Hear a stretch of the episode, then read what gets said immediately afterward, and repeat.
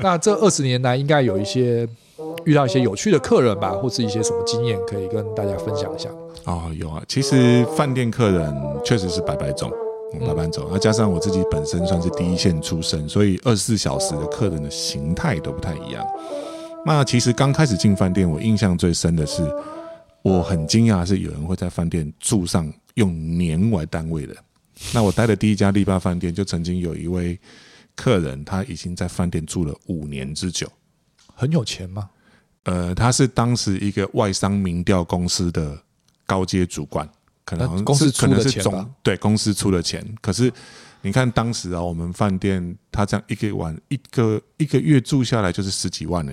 他住五年花掉多少钱？你知道那个外商公司多有钱吗？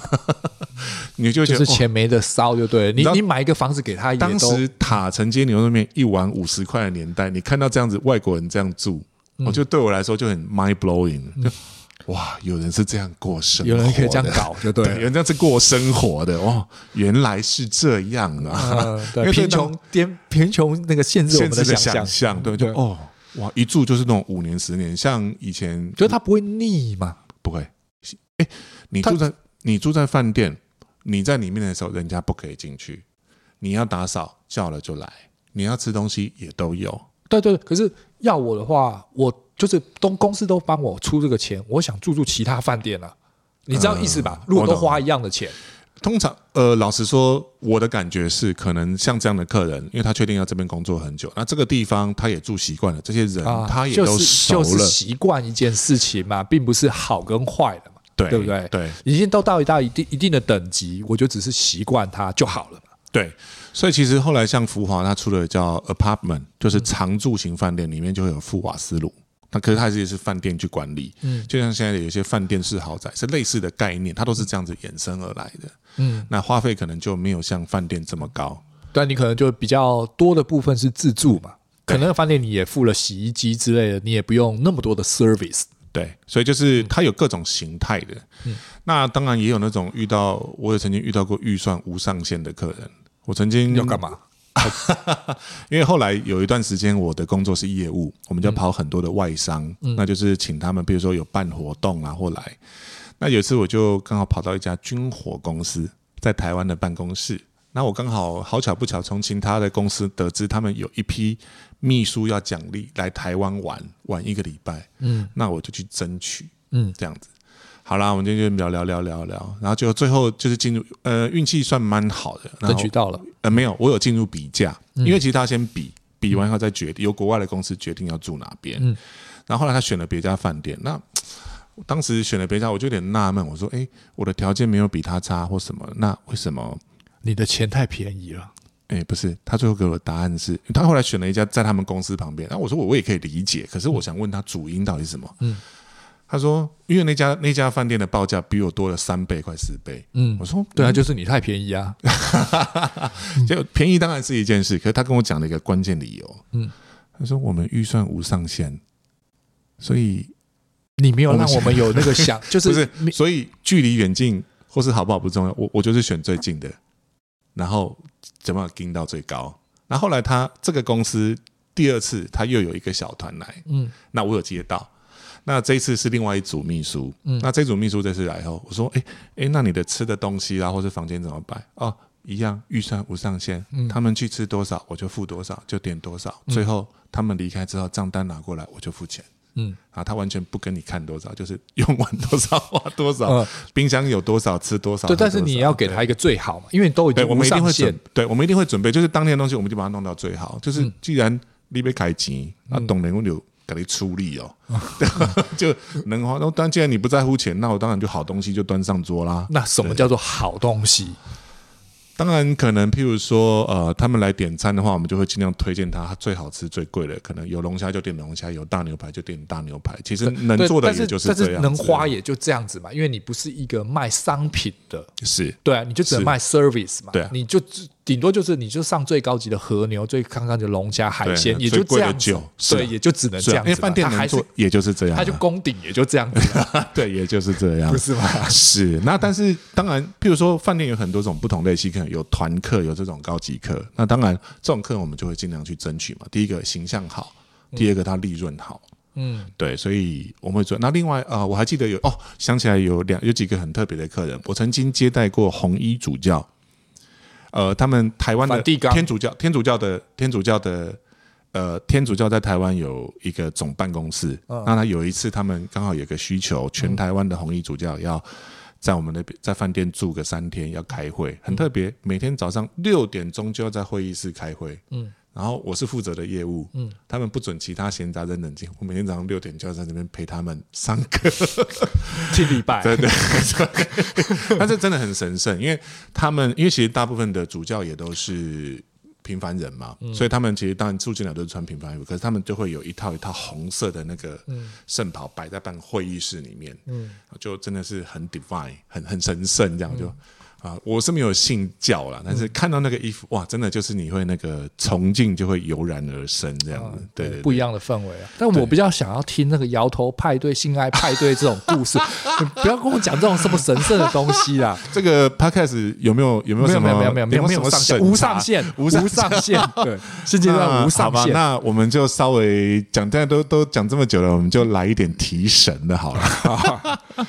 终于，那我曾经待过一间饭店。店蛮大，全在全台湾的饭店间数算，嗯、呃，算蛮算蛮大间的，呃，七百间以上。这个大家可能知道的话，一查就知道，大概就就那几家。那我当然就不明说啊。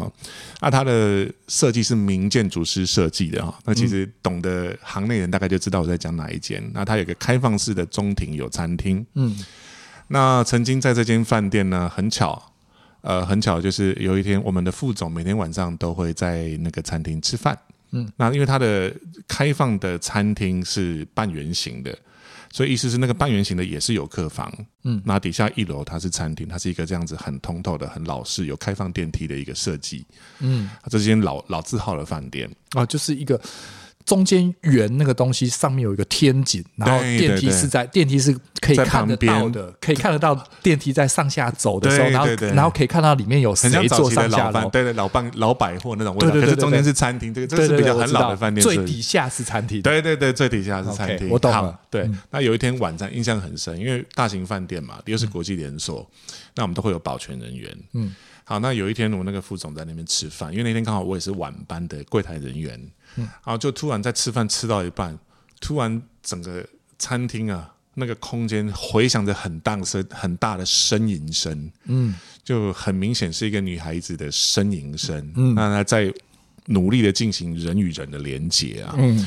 那当然，他就很紧张，因为国际连锁饭店嘛，好歹也有星级。嗯，副总就很紧张，把安全快点快点去看看怎么回事，到底发生什么事？我们很担心。其实做饭店听到这些奇怪的声音，第一件事情担心的是有危险。嗯，再来就是可能怕意外。嗯，那当然听起来有点不像意外啦。对，这连接的看起来是蛮顺利的，很努力的连接。嗯，那好啦，经过二十分钟，那个保全去巡，哎。声音没了，关掉。他下来跟副总回报，听说后来的故事是这样：就是保保全去巡那个楼层，那个半圆形开放的楼层，嗯，他发现有一扇门，哎，怎么没有关？声音好像从那边来的，来的。对对对，就一靠近，哎，对，真的，声音声音是从那边，原来是呃某一位从北边来的亚洲客人呢，嗯、他。找了一位好朋友来做连接，嗯，那结果那个来连接的好朋友呢，非常非常的努力，很尽责的让这位北边北方来的外国朋友呢，嗯、享受到那个连接，嗯，他就门忘了关紧。嗯，所以那个努力的声音呢，就从那个这这这个也还好啊，这不是这不是一个团体活动啊，我要听的是团体活动，然后预算无上限啊，预算无上限的我们不能碰，因为毕竟我待的是饭店啊。嗯，那当然你说所谓的团体活动可能。Motel 会比较多一点。那我遇到另外一个比较特别的是，因为你 Motel 听到这些这些声音，你你就你就外面走廊就听到了，那隔音也不是很好。你 就是你走那排打扫的。我我待的是国际连锁饭店，会稍微有有水准一点点啦。然后我讲另外一个也蛮特别的是，因为你刚刚讲的时候，我好奇的就是大部分的饭店的隔音啊很好吧？就隔音应该算好了。还就是你你必须要在门口才听得到。是对对对，门口是播音最隔音最差的，因为都是防火门。因为去饭店做这件事情，可是那天很正常的事情。那天好巧不巧，那个连接呢是门没关，所以那个声音非常完整的传透到整个整个吃饭的大厅，就整个吃饭的全部都在想想说那个连接，这个奇奇妙是那个过程啊，就是一整栋，然后就是不相干的人，就是你就看一堆人吃饭，然后就是在抬头往上瞄，然后那个旁边的主管全部每个都坐立难安，怎么还没有这个声音还没有消失的？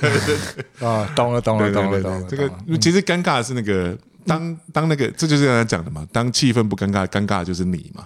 对，啊 当事人不尴尬，尴尬的就是你的。所以这个还蛮完美的诠释。那另外一个比较特别的是，呃，那间饭店的旁边刚好有台北非常知名的酒店。嗯，那我们跟他们其实。呃，他们其实有些客人都会安排过来，就是因为喝醉酒了，或是可能呃有喜欢的小姐，那要带出场，那包场了，那就要过来处理一下嘛。嗯，那所以其实我们做夜班呢，有点小福利，就是因为那个算台北数一数二高级的酒店，嗯，进去一个人没有五万出不来，嗯，一个人没有五万出不来是起跳，嗯啊，那个小姐确实老实说，身高起跳一六五，嗯，然后每个都真的是真的是水准有够。嗯，那我等一下先讲完这个故事，再讲另外一个我们上大夜班的小小福利。哦、OK，好，这个故事是这样：他们有一次有两组客人印象很深，刚好是我接待，我那天是上大夜班，他们喝醉酒了，他说：“哎，要两个房间。”其实他们也不用讲什么，他只要签了名，因为房间都是那边会处理好。嗯，好了，他们就上楼。嗯，那因为那两个客人是我 check in 我认得，然后我们早班下班的时间是早上七点，嗯，六点钟突然。警卫很紧张的跑过来柜台，因为那时候我是柜台的 leader。嗯，那我们还有个经理，经理去忙，他就跑来问我说：“哎、欸，小马，小马，小马，那个有个客人光屁股站在大厅怎么办？”我说：“什么光屁股？”我抬头一看，哎呦，阿年维，就一个白条条的大男生站在那个大厅。嗯、我说。快点拿布给他，先把他带到旁边。嗯、然后可是我瞄一下，哎，这个男的我有点眼熟，就昨天晚上那个。我就查一下，哎靠，哎那个是我认得，是昨天晚上我 check in 那个客人。那、嗯、他们昨天是两个一起进来的。嗯、然后我就把手上的事情忙完一段，因为早上很多客人要赶早班的国际飞机要出去，这样、嗯、欧美的班机都是早上。妈妈，我赶快好，我就赶快过去问一下。我就请另外一个同事看一下现场，我就赶快过去。我就说，哎，先生。啊，昨天晚上不是有一个朋友跟你来吗？他就、嗯、我我把他安排在你房隔壁房间啊。嗯，那怎么怎么怎么回事？你朋友嘞？嗯，他说我睡醒的时候只有我一个人，然后我想起来我朋友在隔壁，所以我就跑出去找他。嗯，就是你知道饭店的房门它是会自动关起来，然后还会上锁的。嗯，所以当他跑到隔壁去敲门，他有的朋友在隔壁的时候，门关起来了。嗯，然后结果他朋友已经走了。嗯，他就他的房间在七楼，他就从七楼坐电梯，全身没有穿衣服，一个赤，然后就手遮住重要部位，就在大厅出现。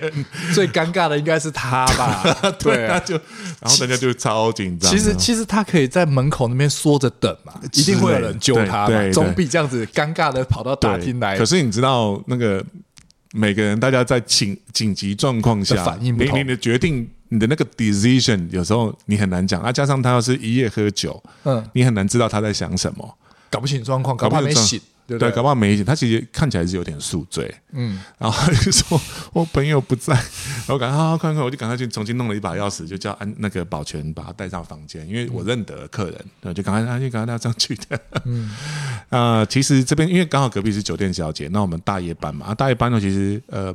呃，饭店的大夜班大概忙到十二点一点，大概他大概一点到三四点之间是比较没有事情的，嗯，比较没有事。那我们通常就是用这个时候稍微休息一下，嗯，那有时候肚子饿，我们会跑去后面买，我们后面刚好有个便利商店，嗯，我们就会去买个饮料什么的，嗯，我印象很深，有一次一点半，嗯，我跑到后面便利商店，因为大家大夜班都熟，就跟便利商店就是边买东西边聊个天，啊，因为也没什么客人，就不急，就慢慢买，嗯，就突然。正在拿饮料的时候，突然旁边出现了全身透明纱的漂亮女生，蹲下来也跟着在拿饮料。嗯，我突然全身僵住，不敢动。然后，然后我想说，嗯，好，这个时候我等她站起来，我就跟在她后面慢慢一起去结账。嗯，就在半夜欣赏一下好看的风景。嗯，你就看到小美丽的小丁这样。然后后来跟那个店员一聊，原来就是隔壁的酒店。小姐哦，一两点出来买饮料喝，对，小小的福利啊。对他，他，但是他也跟刚刚那个酒醉门锁上的不一样嘛，他得套个外套，可他没有，他没有，他就全身透明纱就跑出来了。我也不晓得是，我也不晓得他是急成什么样子，有这么急？那他也对，那他买饮料的状况是非常的优雅的，还是很急的？很优雅。哦，对他来说就跟日常一样啊，就哦好，那那人人家对于人家的专业是做到这样子的程度，你们到底做了什么？你知道，对一个二十岁的小男生看到这个画面，其实没有跑过酒店的男生是蛮冲击的。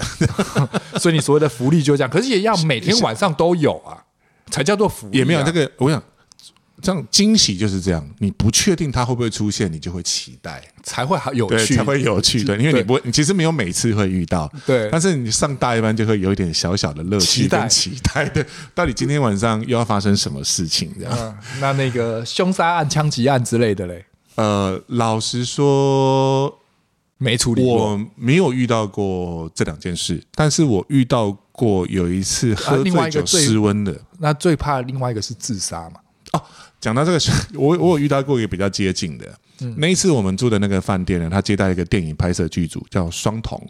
啊，很可怕的那个剧。对，那剧它里面对很好，拍的很好，因为当时惊悚片算是数一数二。刚开始起来，刚开始啊，他也是蛮喜欢双瞳那部片，营造的很棒，营造没有真的看到鬼，可是气氛很棒，他的那个紧张感很够。然后你看那边道具全部都是做的，然后当时剧组住在我们那边，然后明星也都住我们，我们当时也接触蛮多明星的，嗯。那印象很深的是，他跟我们租了两个房间放道具吗？放道具，嗯，所以你里面看到一堆无为不为的什么什么无为都放在里面。嗯、那当然，因为它里面放道具也不用，也没有人住，所以其实不太需要打扫。嗯、那我们是千叮咛万叮咛阿姨。就是说那个是剧组的房间，不要去动。对，那但是我们不会，我们不会主动去看里面有放什么。嗯，但是有些比较高阶的经理知道，当然也没什么好讲的，因为反正就客人的东西不进去就算了。就有一次听说一个阿姨惊惊慌慌的跑下来，打电话到柜台，柜啊，不是里面有死人，快点，赶快叫保全，那个就是发生什么事情了。然后我们一看不对啊，那个不是剧组的房间吗？怎么？那那怎么就道具房间？应该因为柜台我们知道比较多啦，那阿姨可能都只知道那个楼层的事情。然后我们就想，嗯，不对啊，我们就派一个呃柜台的主管，然后跟值班经理跟保全就上去。嗯，那个阿姨被那个里面的。那个假尸体跟假人头吓到，太紧张，然后我在旁边皮皮剉。我相信有暗暗的，然后突然进去，你也没看清楚，看到有血或者是那个画面，你可能就冲出来了。对对，你也不可能确认，你就他不知道里面是什么。对，然后他只是觉得哦，他进去检查那个好像是一个新的阿姨，嗯，就可能交接没交接好，就是因为你知道饭店人来来去去，来来去去，他可能没交接好啊，他很尽责去检查房间，结果给他刚。唰掉，可能回家要收金了，对，要收金。所以饭店就是人事形形色色很多啊，状况也是形形色色很多。有没有什么温馨的故事呢？温馨的故事，温馨的故事，哇！一下一下一下，刚讲太嗨，我 我稍微 organize 一下，没关系。那后来呢？就是就是做了二十年后，为什么停下来了？哦。呃，其实饭店业它是一个，呃，算是一个蛮吃劳力也蛮吃脑力，尤其到后阶段，我做了高阶主管。那做高阶主管以后，其实我是开始在协助饭店去，因为当时遇到整个饭店景气荣光相当的好，当然不像相对现在，当然是海啸第一排是比较辛苦。嗯，那后来筹备了，但是你你你你走之前，你离开饭店之前，嗯、那个时候还是。还是马英九年代吗？呃，没有，不是，不是，已经是换政府了，已经改朝换代了啊，已经没有自由客了。呃，其实减少非常非常的多，所以就不比较不好的状况了。呃，对，其实从自从改朝换代之后，其实这么说好了，其实做饭店业的人，我们大家自己在聊，你说陆客的确实是有些习惯，真的确实是不是很好。那当然，大家开饭店都当然是希望好客人嘛。嗯，可是其实陆客来，他填补的是。最低阶的那一层消费，那其他的客人一层金字塔嘛，你总是有三四层你才能叠起来嘛。嗯，那少了最下面那一层，大家当然就是比较辛苦，因为金字塔毕竟少嘛。对，他给的小费再多，也就消费那间房间，就这样。对啊，对，总统套房就那一间嘛。是啊，对不对？那可是你其他的两百多间房间，你还是要想办法消掉。嗯，所以嗯。当时是慢慢比较走下坡。那我自己本身是在后期，当然我自己呃后来结婚了之后生了小孩，在那个时期，同时第一个小孩刚出生，那我自己也觉得自己的学历不足，我跑去念书。那后来又接了五星饭店的住店，有点类似像客房住店经理，嗯，就是住店经理的工作，压力也比较大。所以那个时候，同时这三件事情，我那时候自以为我自己可以。Handle 的过来，嗯，那这样子烧了两年，那个我的硕士念完，我的身体也搞坏了，嗯，这样烧了两年。后来我自己归纳出来找原因啊，我发现是自己太逞强了，就是觉得没有去忽视了自己身体的一些小异状。那呃，可是毕竟你这二十年来在饭店这个东西，也可能是一种常年积累的一种睡眠不足的状况吧。原本它就是一个。有，如果到大夜班，更是一个辛苦的工作嘛。呃，确实，其实我那个时候离开大夜班这种所谓的现场营运是好，我其实转业务跟管理工作其实好一段时间。但是其实做熬夜吗？呃，不太需要，不太需要。嗯、但是其实服务业到后面做业务或者做管理职，其实他的精神压力是不、哦、不低的。呃，比体力活来的更累。对，其实他是蛮耗精神跟耗脑的。那当然，将是搭上当时加上自己念研究所。那又加上小孩出生，所以我觉得有点稍微自己 head over heels 啊，就是有点稍微自己高估了自己的能力。嗯，那刚好毕业，呃，毕业完没有两个月，嗯，就倒下住，倒下就住院，就才发现肾衰竭，那就进行治疗。所以目前为止，我也是呃离开了自己待了二十年的饭店业。那目前的话是在大学做兼任讲师，那同时闲余的时间。呃，就会接一些顾问的工作，那或是就是跑跑 Uber，那就是、嗯、就跟我一样嘛，同行了。对啊，同行。我们开启了我们的拍型人生。嗯，是。可是中间听说还有一段，你不是自己开了餐厅吗？啊，那个是卡在什么时间点啊？是的，那段其实就是刚好在成为讲师之前跟离开饭店之后这中间的时间。但那个时候你的身体还没有异样？呃，已经其实已经开始在进行这个洗肾的疗程。已经在洗肾了，对，已经在洗肾。确认一下，洗肾之后就是一辈子洗肾了嘛？对对，因为当你的肾脏进入衰竭状态的时候，是救不回来的。呃，它是没有办法恢复的，因为肾脏不可逆啊，不可逆，它不可逆。因为肾脏其实我们其实都除了过滤的功能之外，其实它是你身体的血液全部都是由肾脏制造的。嗯，对，所以其实它是一个制造器官。嗯，那它里面其实构构造是相当的细腻。所以它是它的损伤是，你胃受伤了养得回来，肝受伤了可能养得回来，可是肾受伤它是养不回来的。哦，好，各位听众理解了，对，不要为了那个透明薄纱去熬夜，真的没有必要。对，身体还是比较重要。不要干烧水壶，不要干烧水壶。OK，对对对。那后来就是呃，因为因为因为我的岳母她在永和那边呃卖猪血汤。啊，自己手工炒沙茶卖了有三十多年，那我希望把我的餐饮专业跟这些服务业的专业去做一个发挥，所以后来呃做了一个算是比较文青风格的猪血汤的面店，嗯，那但是好巧不巧，才开才开幕就遭遇到这一波疫情，嗯，那开幕多久？开幕了一年半。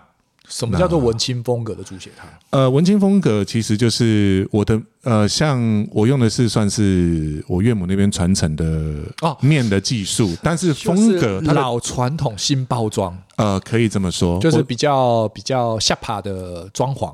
对，吃猪血汤、呃、应该说没有到下趴啦，因为毕竟猪血汤你要用很下趴的是有一点 是有一点冲突。那我用的采用的是原木跟温暖，嗯、所以我的面的碗也都是原木的碗。那原木的汤匙，那店里面的灯光也都是走原木风，纯白色，然后打黄光，就是让。我希望的是这一碗面，它也能够带出家的感觉跟温暖的感觉。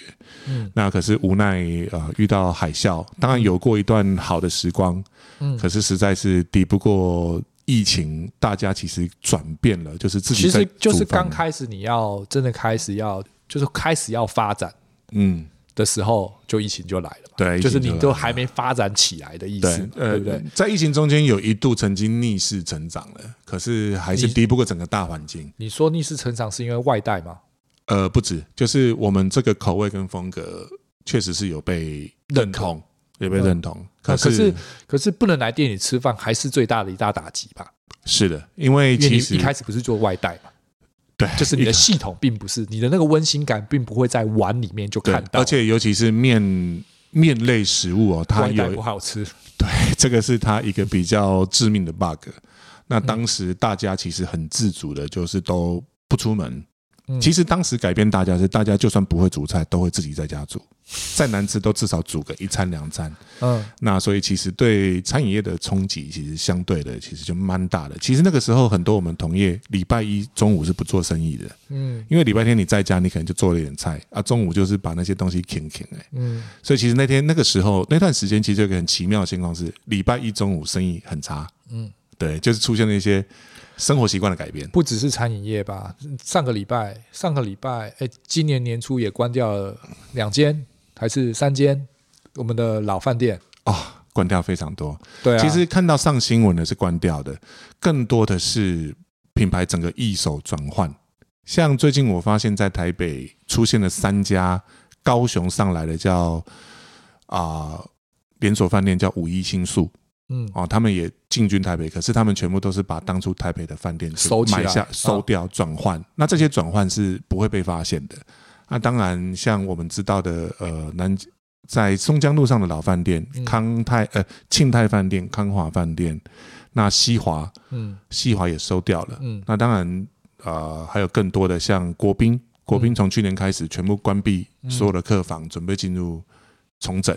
那其实，在疫情刚开始的时候，很多大型集团就宣布停止所有的呃新饭店筹建计划。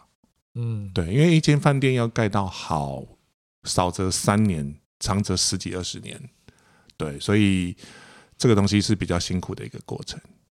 嗯，之后的转型不知道会变成一个什么样的状况，也不能说还好你离开了这个环境是就是一个正好那个时间点，对，也也也足够了。所以看样子你应该是不短期内是不会再踏回饭店这个产业吧？教书是一回事，嗯、但是踏回去应该是没那个体力。踏回去确实体力是一件事情，再来就是江山代有人才出啊。那一旦景气上来的时候，其实市场上其实饭店这呃饭店这一行的现实状况是，我可以用更多年轻的人去取代的时候，可能嗯，我们就必须要去自己去思考自己的出路。这个部分，因为像所有的服务业都一样，人事成本都是最高的。嗯，那大家从这边下手的话，这个东西是无可厚非。可是我们就要面对这个挑战。对，但是其实我看到的是另外一种东西啊，就是现在缺人的状况嘛。你要去培养一个人到可以做事，嗯、并不是一件简单的事情。确实，没错吧？你你当然可以很便宜的价格请十个人，可能可能抵不过一个有经验的原本的员工，是因为你花了时间培养他。是，这是服务业另外一个比较。可怕的特性就是你的养成期很长，可是你的取代性极高。嗯、那很多时候你要在被取代之后，你才会发现原来你花了时间养成的那个人的好处的好处。对，可是这个时候餐厅就会进入。我有时候我们哎，前阵子吃这个餐厅好好吃哦，哎，可是怎么这礼拜哎菜不好吃了？是换师傅了吗？哎，怎么菜越出越慢？嗯，就是就各个各个方面，那个那个那个一点点，我非常理解这样子的东西。就是嗯，回到我一个我做木工。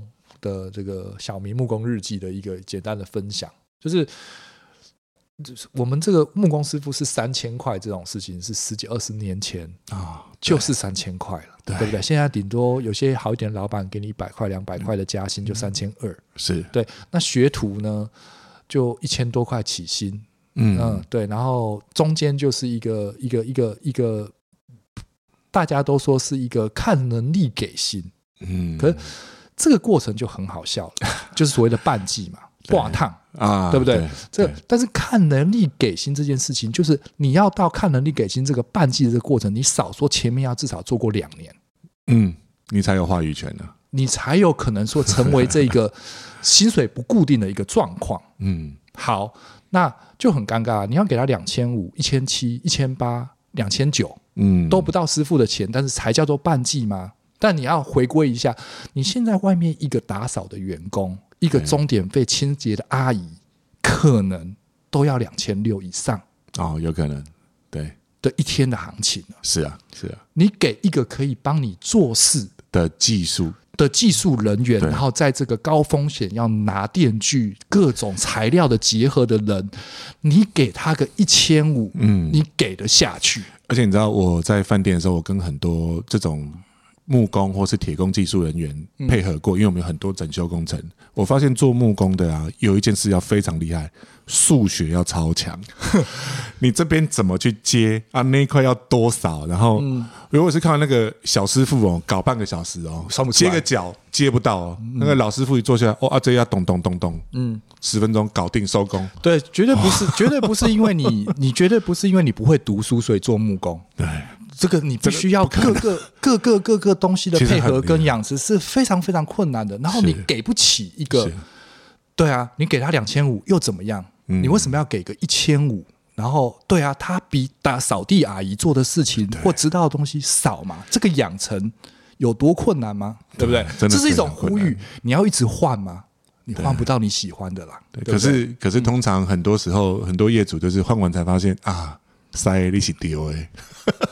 不是，对，就是这种人与人之间的相处啦。对啊，这个这个，我觉得，我觉得可以给，可以留下来的时候，你就花多一点成本嘛。是啊，因为都是在帮你做事，都是完成一件事情，慢跟快都能够完成。那何必不让这个工作变成是一个轻松，大家开心？把这个成本放在业主身上，而不是放在自己人身上。你去压榨自己人，然后。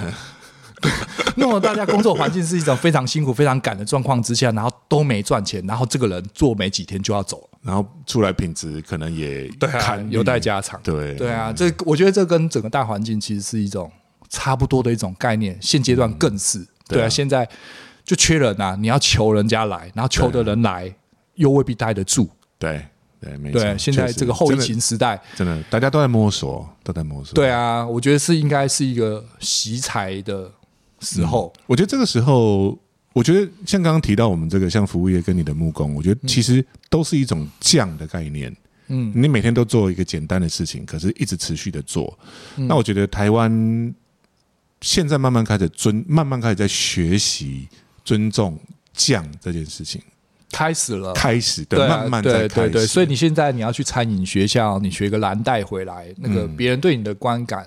已经是不同的，提升很多，对对对，提升你是一个发型设计师，就是你你妈妈不会说你不要嫁给对美容师、芳疗师，以前这个也是。没有的名称嘛，对啊，就以前就是八大嘛，对。不对？你一定就是穿透明薄纱在半夜嘛，对对对，啊，穿的很短啊，是不是？越南洗头店。的，对，现在也只有那样。现在我们的槟榔西施都没了。哦，真的，这个这个这个这个这个专业怎么可以没有？对啊，你看现在开 Uber 提神的工具都没。经过槟榔单没有提神的了。对啊，这是什么？这这个这原本的好的文化到哪去了？啊，对，不好意思，这有个人观点不同。对，有现在还剩下那个综合交流道头还有一点点。哦，是哦，对对，我改天要特别去 采访一下那个中正路综合交流道那边。我觉得那应该是要保留一下，就是那个以前呢，很多年以前那个呃，槟榔西施被过肩摔的那个地方。这我不知道，这 news 有一个有一个新有这个的新闻，对，有一阵子又闹得比较大一点。嗯，那然后，但是我们稍微讲到简单一下介绍，后来 Uber 的这个状况，你应该跟我是进入这行差不多的时间，差不多也都是最近这段时间。你应该也喜欢吧？这个这个这个行业，嗯，应该是这个这个这个运用时间跟赚钱的这种方式，其实。后疫情时代，大家其实反而开始在思考自己怎么能够更自由的运用自己的时间。那老实说，我转到 Uber 这个工作，其实没有什么 gap，因为对我发现后来发现，跟我就像在饭店第一线现场一样，他就是每一次接待一个客人。那我自己的设定是，每一次就是一趟任务，把客人的需求把它完成。这跟我的体会是一样，一开始其实是有成就感，因为。对，就算那个客人你不喜欢，但是时间非常短，就是你每一次的服务就是一个十几二十分钟，十几二十分钟，然后你就会你刷掉那个划掉那个估。